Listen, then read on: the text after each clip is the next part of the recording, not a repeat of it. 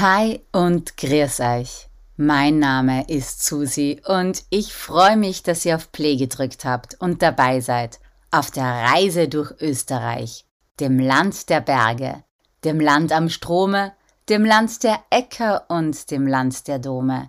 Heute erzähle ich euch mehr über das Herz der Alpen, also über Tirol.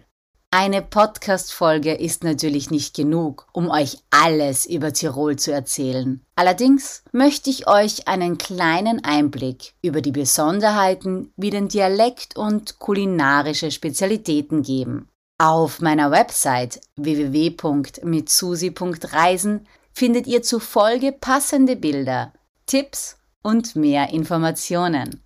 Also dann viel Freude beim Zuhören.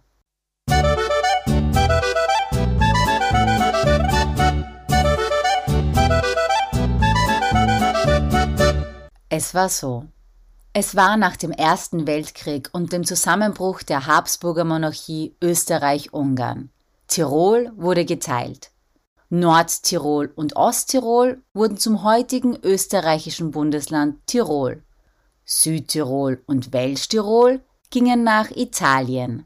Wer schon mal in Südtirol, zum Beispiel in Bozen war, wird sicher gemerkt haben, dass es dort ein bisschen anders als im restlichen Italien ist. Die Kulturen beider Länder vermischen sich dort ganz schön. Tirol hat auch einfach eine starke Kultur. Stark, eigenwillig, mutig. Ich habe, wenn ich an Tirol denke, ja immer folgenden Satz im Kopf. Bist ein Tiroler, bist ein Mensch. Was jetzt natürlich so interpretiert werden kann, dass wenn du kein Tiroler bist, kein Mensch bist, oder, und so verstehe ich das, dass wenn du die Werte Tirols lebst, ein guter Mensch bist. Das österreichische Bundesland Tirol hat ungefähr 757.600 Einwohnerinnen und Einwohner und eine Fläche von 12.649 Quadratkilometer. Aber nur 13 Prozent der Fläche kann tatsächlich besiedelt werden. Der Rest ist in Tirol Gebirge. Und dieses Tiroler Gebirge, also die Tiroler Bergwelt ist über die Grenzen hinaus bekannt und beliebt. Es gibt fast 600 Gipfel, die höher als 3000 Meter sind. Der höchste Berg in Tirol und zugleich der höchste Berg Österreichs ist mit 3798 Metern der Großglockner in Osttirol. Ja, richtig. In der Folge über Kärnten habe ich noch gesagt, der wäre in Kärnten. Das stimmt auch. Er ist ganz genau an der Grenze und somit in beiden Bundesländern zu Hause. Ein Grenzberg sozusagen. In Tirol steht aber auch der zweithöchste Berg Österreichs, die Ötztaler Waldspitze. Typisch für Tirol sind aber nicht nur die Berge und der Skiurlaub, sondern auch die vielen Bräuche und Traditionen, die über das ganze Jahr verteilt gefeiert werden. Wahrscheinlich gibt es nirgendwo sonst so viele unterschiedliche Fastnachtbräuche wie in Tirol. Total viele Umzüge gibt es da, um den Frühling zu begrüßen und dem Winter den Rücken zu kehren. Es gibt Osterbräuche und Ostermärkte. Und im Sommer gibt es Bergfeuer. Zum Beispiel an der Sonnenwende, also in der kürzesten Nacht des Jahres. Im Herbst gibt's dann nicht nur das Erntedankfest, sondern es werden auch zum Almabtrieb, also wenn die Tiere von der Alm zurück ins Tal kehren, große Feste gefeiert. Und im Winter gibt es wunderschöne Christkindlmärkte. Anfang Dezember finden die Krampusläufe statt. Diese gibt es ja so gut wie in ganz Österreich. Aber in Tirol ist dieser Brauch besonders stark ausgeprägt.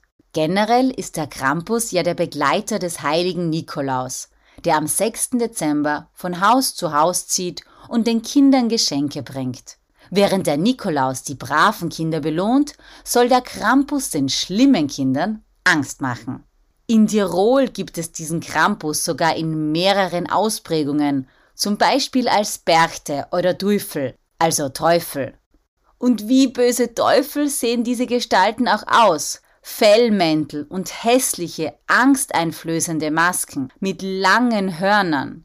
Einige dieser Masken sind sogar über 100 Jahre alt. Das sieht man mal, wie lange es diese Tradition schon gibt. Mit höllischem Geschrei, Glockenläuten und manchmal sogar mit Fackeln ziehen sie durch die Straßen und sollen nicht nur Angst machen, sondern auch die bösen Geister des Winters vertreiben. Ich bekomme ja schon alleine jetzt, während ich darüber spreche, ein mulmiges Gefühl. Ich habe ja furchtbare Angst vor diesen Gestalten. Aber ich musste das jetzt einfach kurz erzählen, weil ich finde, dass diese Tradition schon zu Tirol gehört, wie das Schlittenfahren oder auch das Wandern in den Bergen. Typisch für Tirol ist aber ohne Zweifel auch der Dialekt. Wenn jemand aus Tirol kommt, ist das ja kaum zu überhören. Besonders markant ist das K, das zu einem K wird, und das S, das zu einem Sch wird. Und hier gibt's gleich eine Hörprobe. Zur Begrüßung sagt man in Tirol dich. oder euch. wenn etwas super ist Volle Schieren. und wenn man beeindruckt ist, dann sagt man Boah, das ist gewaltig. Mein Lieblingswort aus Tirol ist Popele, Poppele. was so viel heißt wie Baby. Ja, in Tirol ist ein Kleinkind kein Baby, sondern ein Popele. Und hier noch ein vollständiger Satz. Magst du herhocken? Das war tirolerisch für Magst du dich zu mir setzen? Kann man sicher immer wieder mal gebrauchen. Vor allem dann, wenn man in der Skihütte ein Päuschen macht. Denn, ganz ehrlich, wenn man das hört, kommen bei einigen sicher ein paar Skiurlaubsbilder in den Kopf, oder? Wenn ich tirolerisch höre, dann knurrt mir ehrlich gesagt auch immer mein Magen. Ich bin ja ein verfressenes Kind. Das wisst ihr ja bereits. Aber ich denke dabei halt automatisch an die Tiroler Knödel, wie die Speckknödel oder die Kaspressknödel. Mmh. Also gut. Stellt euch jetzt doch mal vor, ihr sitzt bei herrlichem Sonnenschein und frischer Almluft an einem Tisch einer Berghütte. Ob das im Winter oder Sommer ist, dürft ihr jetzt selbst entscheiden. In jedem Fall steht da vor euch ein Tisch voller Tiroler Spezialitäten. Das heißt, auf diesem Tisch steht ein Teller mit Kasspatzeln, also Spätzle mit würzigem Käse und gerösteten Zwiebeln. Und dann gibt's da auch das Tiroler Grärstel bzw. Tiroler Gröstel. Das sind geröstete Kartoffeln mit Zwiebeln und Selchfleischstückchen. Typisch für die Tiroler Küche sind, wie bereits gesagt, die Knödel, wie zum Beispiel die Speckknödel, die üblicherweise in einer Suppe, mit Salat oder mit Sauerkraut serviert werden. Als Alternative dazu gibt es flach gedrückte Käseknödel, also die Kaspressknödel, die aus Brot, Zwiebeln und Käse gemacht werden. Die Knödel haben ja eine lange Tradition in Tirol, wie so vieles hier. Wahrscheinlich waren damals die Köchinnen in den Bergen einfach kreativ und wollten nicht immer einfach nur eine Scheibe Brot mit Speck essen, sondern haben die wenigen Zutaten, die, die sie eben zur Verfügung hatten, also Brot, Speck, Mehl, vielleicht auch Eier, vermischt und zu Knödeln geformt, in heißem Wasser gekocht und dann gegessen. Das war einfach zuzubereiten und hat nach harter Arbeit auf der Alm alle satt gemacht.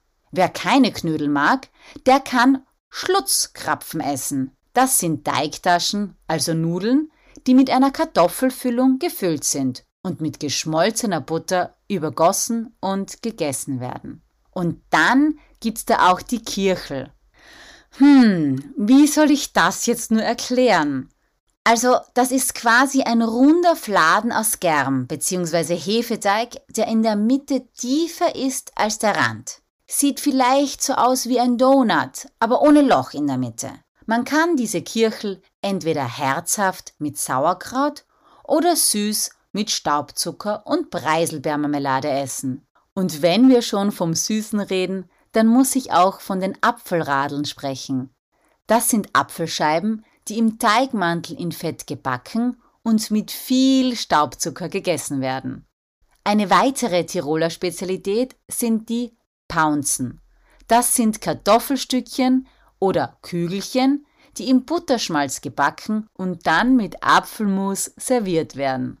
Da die Bouncen aber ungesüßt sind, passen sie eigentlich auch als Beilage zu bekannten Speisen. Sie ähneln sich ein bisschen mit den italienischen Gnocchi, aber vielleicht auch nur wegen dem Kartoffelteig. Zu trinken gibt es in jedem Fall frisches Quellwasser. Schließlich gibt es über 10.000 Quellen in Tirol. Sogar einige Seen hätten Trinkwasserqualität. Und wer etwas Stärkeres für die Verdauung braucht, der findet auf dem Tisch sicher einen Zirbenschnaps. Also verhungern oder verdursten tun wir in Tirol sicher nicht. Die Hauptstadt Tirols ist übrigens Innsbruck. Eine wunderschöne Stadt mit dem goldenen Dachel als Wahrzeichen. Was das ist?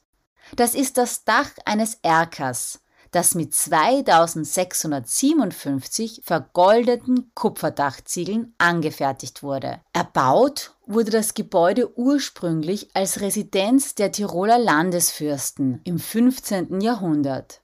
Heute zieht es täglich hunderte Touristinnen und Touristen an, die davon ein Foto machen wollen und weiterziehen. Nicht unweit vom Goldenen Dachel befindet sich übrigens der Fluss namens Inn. Entlang des Flusses gibt es ein traumhaftes Panorama. Eine bunte Häuserfassade und dahinter weiße Bergspitzen. Es ist so kitschig, dass man meint, es wäre eine Filmkulisse. Selbiges gilt auch für die Maria-Theresien-Straße. Bunte Barockhäuser, gemütliche Cafés, urige Geschäftslokale, in der Mitte die Anna-Säule und all das umgeben von Bergen. So schön, dass man nicht genug davon bekommt. Im Gegenteil, es macht Lust auf mehr. Ich will und wollte mehr. Mehr vom Reisen, mehr vom Leben. Mehr von mir gibt's bald zu hören, zu lesen aber schon jetzt auf www.mitsusi.reisen. Habe die Ehre und bis bald. PS Kommt euch eine Melodie ins Ohr, wenn ihr folgenden Reim hört? Meine gigaschlanken Wadeln san der Wahnsinn für die Madeln. Meine Figur, a Wunder der Natur.